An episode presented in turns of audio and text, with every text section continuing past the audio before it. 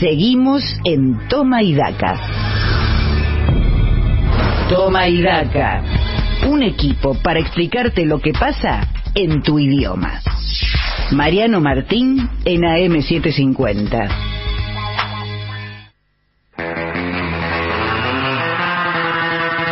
Bienvenidos a una nueva clase de La Escuelita de los Sábados de Toma y Daca, el hecho civilizado en el país populista. El conocimiento corre por cuenta y orden en este programa solo de Julián Ellensweig, nuestro pedagogo de fuste, que comienza de este modo la escuelita de los sábados.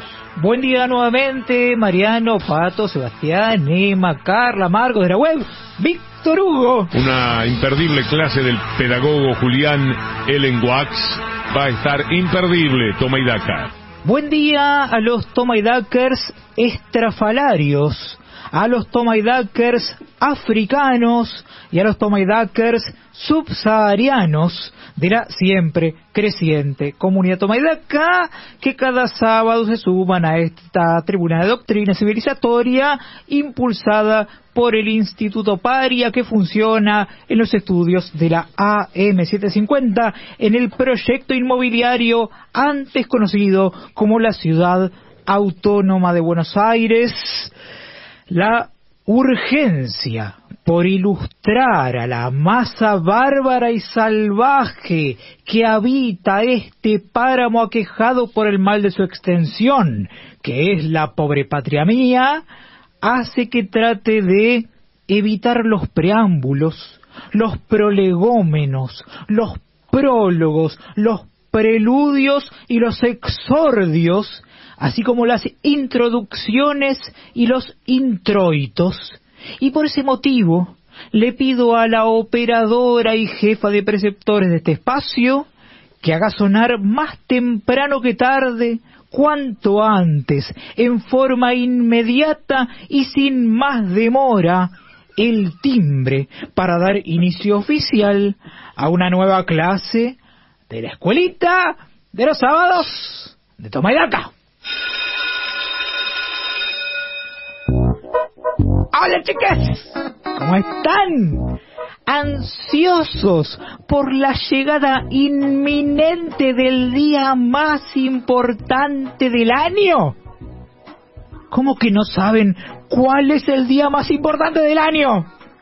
El martes que viene se va a celebrar el Día del Periodista en Argentina porque el 7 de junio de 1810 Mariano Moreno fundó la Gaceta de Buenos Aires, el primer periódico de la etapa independentista de este país no se entusiasman con la posibilidad de disfrutar una vez más del espectáculo de periodistas saludando a otros periodistas, hablando de la importancia de lo que hacen para la sociedad, agradeciendo los saludos, contando quiénes fueron sus influencias en el oficio y explicitando su esfuerzo, su profesionalismo y su compromiso irrenunciable con la búsqueda de la verdad que los poderosos intentan ocultar. No se mueren de ganas de escuchar a gente hablando al aire con la boca llena por la comida de canje que consiguieron reclamando que se dé el debate sobre el rol de los medios que nos debemos como sociedad, exigiendo que se diga desde dónde se dice lo que se dice, planteando la necesidad de que se diga desde dónde se debate lo que se debate, demandando que se debata el rol de los debates, se mediatice el rol de los debates y se diga desde dónde se mediatiza lo que se mediatiza. No anhelan ver cómo manifiestan una vez más su amor propio infinito en un ejercicio de autorreferencialidad sin límites, como cada año, cada mes, cada día y cada segundo de sus vidas. Si es así, esperen que falta cada vez menos para el 7 de junio. Para lo que no deben aguardar ni un segundo más, chiques, es para el inicio de la clase del día, que ya empezó. Las autoridades del Ministerio de Educación de la Nación me pidieron que comience este encuentro, chiques, explicando un concepto muy útil para la vida en sociedad. Me refiero a la falacia de la afirmación del consecuente, que también es conocida como error recíproco o error converso. La afirmación del consecuente es una falacia formal que se comete al tomar una afirmación condicional verdadera, si A, entonces B, e incorrectamente afirmar su recíproca o conversa, si B, entonces A. ¿No se entendió, chiques? Tal vez con un ejemplo quede más claro. Presten atención a las siguientes premisas y la conclusión. Si está nevando, entonces hace frío. Hace frío, por lo tanto, está nevando. Aún cuando ambas premisas sean verdaderas, la conclusión podría ser falsa porque no siempre que hace frío está nevando. ¿Habrá quedado más claro? Entonces les pido que me den un ejemplo de afirmación del consecuente, chiques. Acá me llega un mensajito que propone como falacia de afirmación del consecuente el razonamiento. Si hay una necesidad, hay un derecho. Hay un derecho, por lo tanto, hay una necesidad. Muy bien, es un buen ejemplo porque puede haber un derecho sin que haya una necesidad. Ah, acaba de llegarme un mensajito de un alumnite llamado Carlos Rosenkrantz que dice que la premisa, si hay una necesidad, hay un derecho, es falsa. El planteo de este chique que me cuenta que además de cursar en la escuelita de los sábados, dedica parte de su tiempo a ser vicepresidente de la Corte Suprema de Justicia, nos sirve para pensar un poquito el ejemplo que dieron hace un instante de falacia de afirmación del consecuente y hacernos nuevas preguntas. Si le creemos al doctor Rosenkrantz y decimos que donde hay una necesidad no necesariamente hay un derecho, y hay un derecho, podemos concluir que no necesariamente hay una necesidad. Y si tomamos por verdadera la premisa de que si hay una necesidad, hay un derecho, y eliminamos un derecho, ¿eliminamos la necesidad?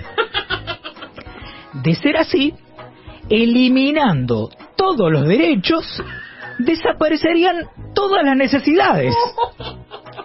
Podríamos decir, chiques, que hay una relación directamente proporcional entre necesidades y derechos, y que cuando los derechos tienden a cero, las necesidades tienden a cero.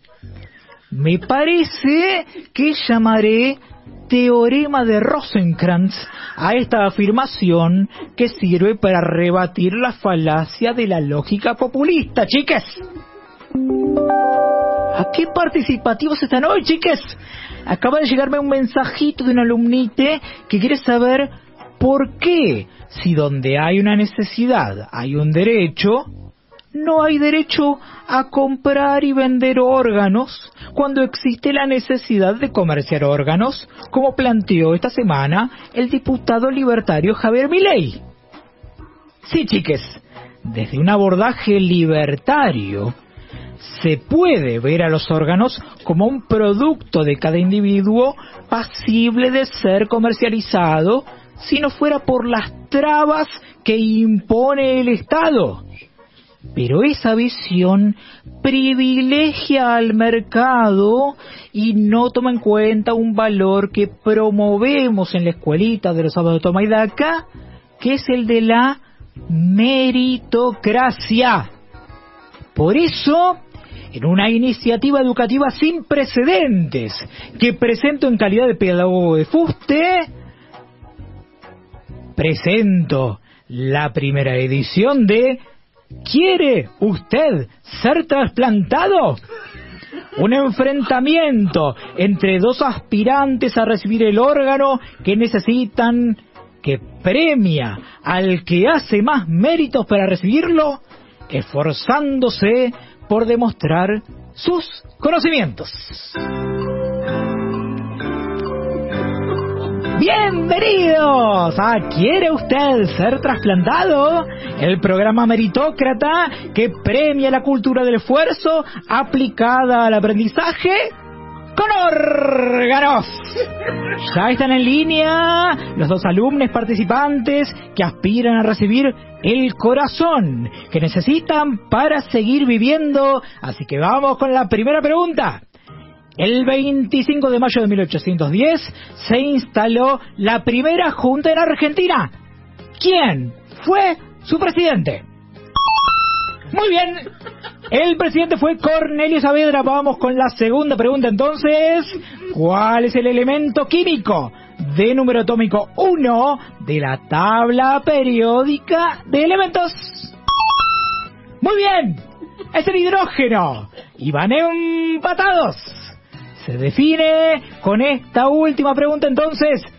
¿Cómo se llama la montaña situada en el noreste de Tanzania formada por tres volcanes inactivos? Muy bien, es el Kilimanjaro. Ya tenemos un ganador. ¿Qué? Ah, eh, acá la producción de ¿Quiere usted ser trasplantado? Me informa que el perdedor es el hijo del auspiciante principal de nuestro ciclo dedicado a premiar el conocimiento. Eh, así que el corazón eh, cambiará de manos, pero igualmente felicitamos al participante que respondió más preguntas correctamente y lo alentamos a que siga esforzándose fuera de su zona de confort, que en algún momento logrará llegar a su meta. Gracias a todos por haber escuchado. ¿Quiere usted ser trasplantado? El programa que premia la meritocracia con órganos. Espero que les haya gustado este nuevo formato educativo, chiques. Ahora debo despedirme recordándoles que vamos a reencontrarnos la semana que viene en la escuelita de los sábados de Tomás acá porque la pandemia de coronavirus no va a terminar nunca, nunca, nunca. Como nunca, nunca, nunca serán suficientes los jueces de la Corte Suprema, nunca, nunca, nunca habrá una segmentación de tarifas y nunca, nunca, nunca abandonaré el lobby para que se legalicen la eutanasia y la siesta en horario laboral en Argentina. ¡Eutanasia muerte! Hasta el uso de la lapicera presidencial que nunca, nunca, nunca viene. ¡Bravo!